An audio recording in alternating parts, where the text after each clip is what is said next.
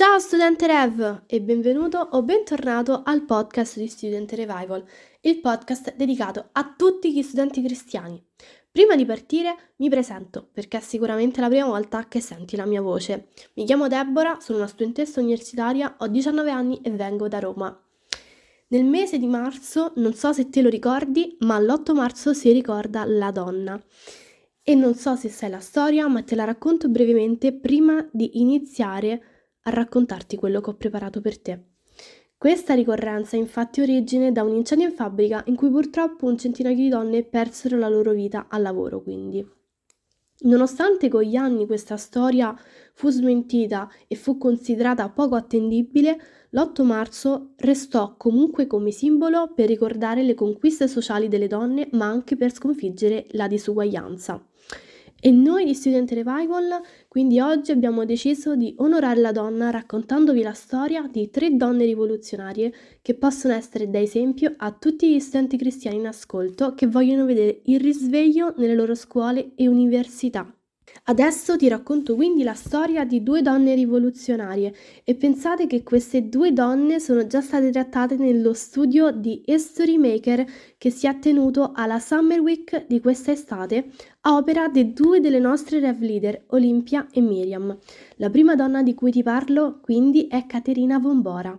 Sicuramente hai già sentito nominare Lutero, infatti si studia anche a scuola perché attraverso la sua riforma protestante condizionò per sempre l'andamento della storia. E se ancora non lo sai, Lutero fu il primo a credere in una relazione con Dio e non in una religione. Quindi, proprio perché lo conosciamo, invece oggi ti parlo di sua moglie Caterina Vombora.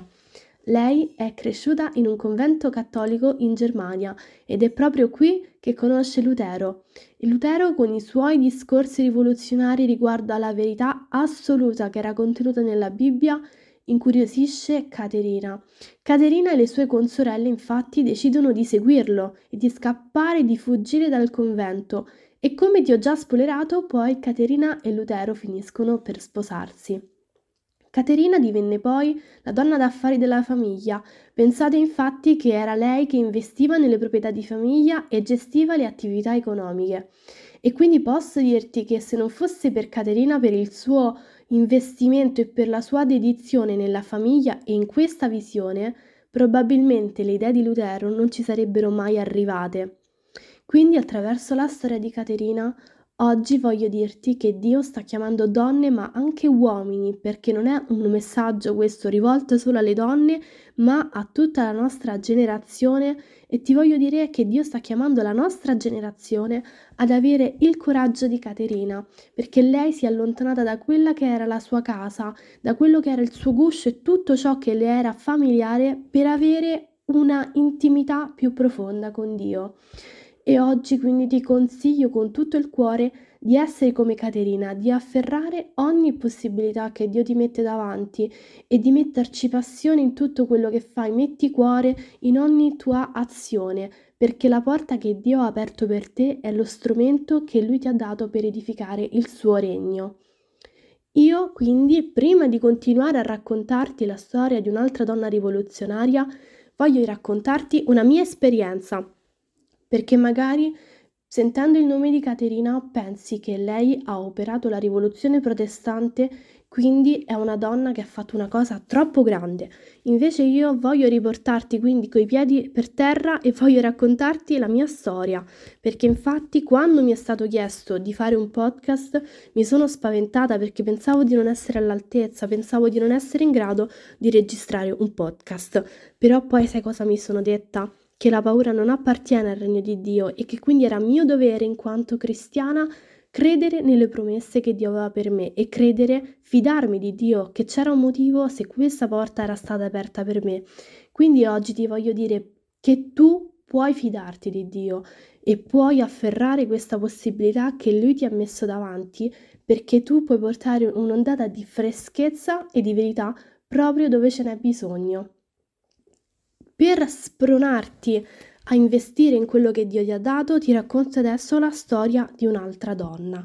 Però ci troviamo in un contesto molto diverso, perché non siamo più nel Medioevo, ma ci troviamo nel 1800, quindi tre secoli dopo, e anche in un altro paese perché ci troviamo negli Stati Uniti, in particolare a New York. E questa è la storia di Phoebe Palmer. È una donna che nonostante le circostanze della vita e le tempeste che ha dovuto affrontare, decise di fidarsi di Dio con tutto il suo cuore. Infatti lei ha vissuto una tragedia, una tragedia davvero terribile per una madre, perché ha perso infatti tre figli su quattro. E lei pensò che questa fosse una punizione da parte di Dio. Però lei non diede spazio alla bugia del nemico e non diede spazio alla voce del diavolo di insediarsi nella sua mente. Quindi lei perseverò nella fede e fondò addirittura un movimento cristiano chiamato Risveglio della Santità. E attraverso questo movimento arrivò a predicare il Vangelo in posti, in nazioni e a persone che non avevano mai sentito nominare il nome di Gesù e cambiò per sempre la vita di generazioni intere, convertendo quindi migliaia di persone. Adesso voglio invitarti a riflettere insieme a me che se adesso io sono qui a registrare questo podcast è proprio grazie a loro, perché il risveglio è una rivoluzione, proprio il tipo di rivoluzione che portò Caterina prima in Germania e poi in tutto il mondo. E se adesso io sono qui a raccontarti le loro storie, è perché Phoebe ha mostrato al mondo che anche le donne possono predicare e diffondere la parola di Dio. Forse se tu pensi al risveglio pensi che è una cosa troppo grande per te, è una cosa troppo gigantesca per essere innescata da uno studente, magari anche uno studente delle medie. Dici io sono uno studente delle medie, non posso operare il risveglio, sono troppo piccolo, sono troppo normale, ma io invece voglio dirti che non è così e per dimostrarti la grandezza che può essere contenuta in un piccolo gesto, adesso ti racconto la storia di Ruth. Ruth forse la conosci già, perché infatti è la donna che dà anche il nome a un libro della Bibbia, ma ti racconto comunque molto brevemente la sua storia. Ruth era in realtà una ragazza molto normale, era una ragazza comune ed era sposata con un uomo che si chiamava Malon. Malon purtroppo, insieme a suo padre e a suo fratello, morirono a causa di una carestia. E Naomi, che era la madre di Malon, era distrutta perché pensava che il Signore l'avesse abbandonata, pensava che voleva punirla in qualche modo, sottraendole quello che aveva di più prezioso, cioè la sua famiglia. Naomi poi voleva stare da sola e disse a Ruth di lasciarla e di tornare a casa dai suoi genitori, ma Ruth decise di non abbandonarla e di restare al suo fianco perché lei ormai considerava Naomi parte della sua famiglia. Poi Naomi e Ruth andarono insieme da Boaz. Boaz era un parente di Malon ed era un uomo molto potente, un uomo anche ricchissimo e Ruth lavorava a servizio di Boaz nei campi. Ruth infatti era una donna instancabile e lavorava tutto il giorno nei campi e pensate che si riposava solo quando Boaz, che era preoccupato per lei, le diceva di andare a riposare. Io in Ruth vedo molto il carattere di Caterina, perché anche lei ha afferrato un'occasione e poi infatti Dio ricompensò Ruth perché vide la sua fedeltà. Perché pensate infatti che Boaz, per far rivivere il nome della famiglia che Naomi aveva perduto, sposò Ruth e insieme ebbero una famiglia. E da quel momento Naomi comprese che in realtà Dio l'aveva benedetta grandemente attraverso la vita di Ruth, perché come c'è anche scritto nella Bibbia, una nuora amorevole vale più di sette figli. Pensate che Naomi andava in giro dicendo alle persone di farsi chiamare Mara, perché Mara significa afflitta, perché lei vedeva il favore di Dio sparire dalla sua vita.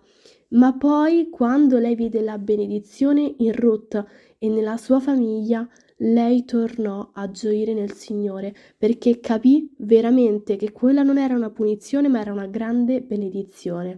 E attraverso la storia di Ruth e di Naomi voglio dimostrarti che basta una sola persona che fa la differenza nella vita di qualcun altro per trasformare ogni cosa. Quindi anche tu che parli a un tuo compagno di Gesù può cambiare per sempre la sua vita e tutta la sua generazione, tutta la sua discendenza. Infatti il risveglio, ragazzi, parte da una persona e anche tu puoi essere quella persona. Fatti conoscere, fatti riconoscere per la tua lealtà, per la tua gentilezza, per il tuo coraggio. Ti consiglio vivamente di rendere Gesù tanto appariscente della tua vita, così tanto da abbagliare gli altri e da innescare la curiosità dei tuoi compagni, perché tu attraverso i tuoi modi di fare, le tue azioni, ispirerai i tuoi compagni e loro vorranno capire cosa hai di tanto speciale, vorranno capire come fai a comportarti così, come fai ad essere così. Quindi oggi sii l'esempio di cui questa generazione ha tanto bisogno. Attraverso la storia di queste donne io voglio dimostrarti che queste donne erano donne normali e conducevano una vita normalissima, erano delle ragazze, erano de- delle persone giovani e la differenza l'hanno fatta loro con la loro tenacia, la loro determinazione perché hanno deciso di comportarsi in quel modo. E quindi non sei troppo piccolo e non sei troppo normale per rivoluzionare la vita di un tuo compagno. E se ancora pensi di non sapere come farlo, ti consiglio di sentire la puntata precedente, perché nella puntata precedente abbiamo visto come è importante il tuo modo di fare, perché i tuoi compagni vedono in te il riflesso di Gesù e vedranno in te la loro prima Bibbia. Quindi ti consiglio di andare a sentire la scorsa puntata perché sei tu che fai la differenza nella vita dei tuoi compagni. Fai in modo che i tuoi compagni possano vedere la generazione di Cristo nei tuoi occhi. Ragazzi, che dire, siamo giunti al termine di questa puntata e io spero che queste vite vi abbiano ispirato e ti possano essere da esempio per iniziare il risveglio nella tua scuola università. E se dovesse essere così, non dimenticarti di condividere questa puntata e di continuare a seguirci per non perderti le prossime. Noi ci sentiamo alla prossima. Sei una forza, studente Rev. Ciao!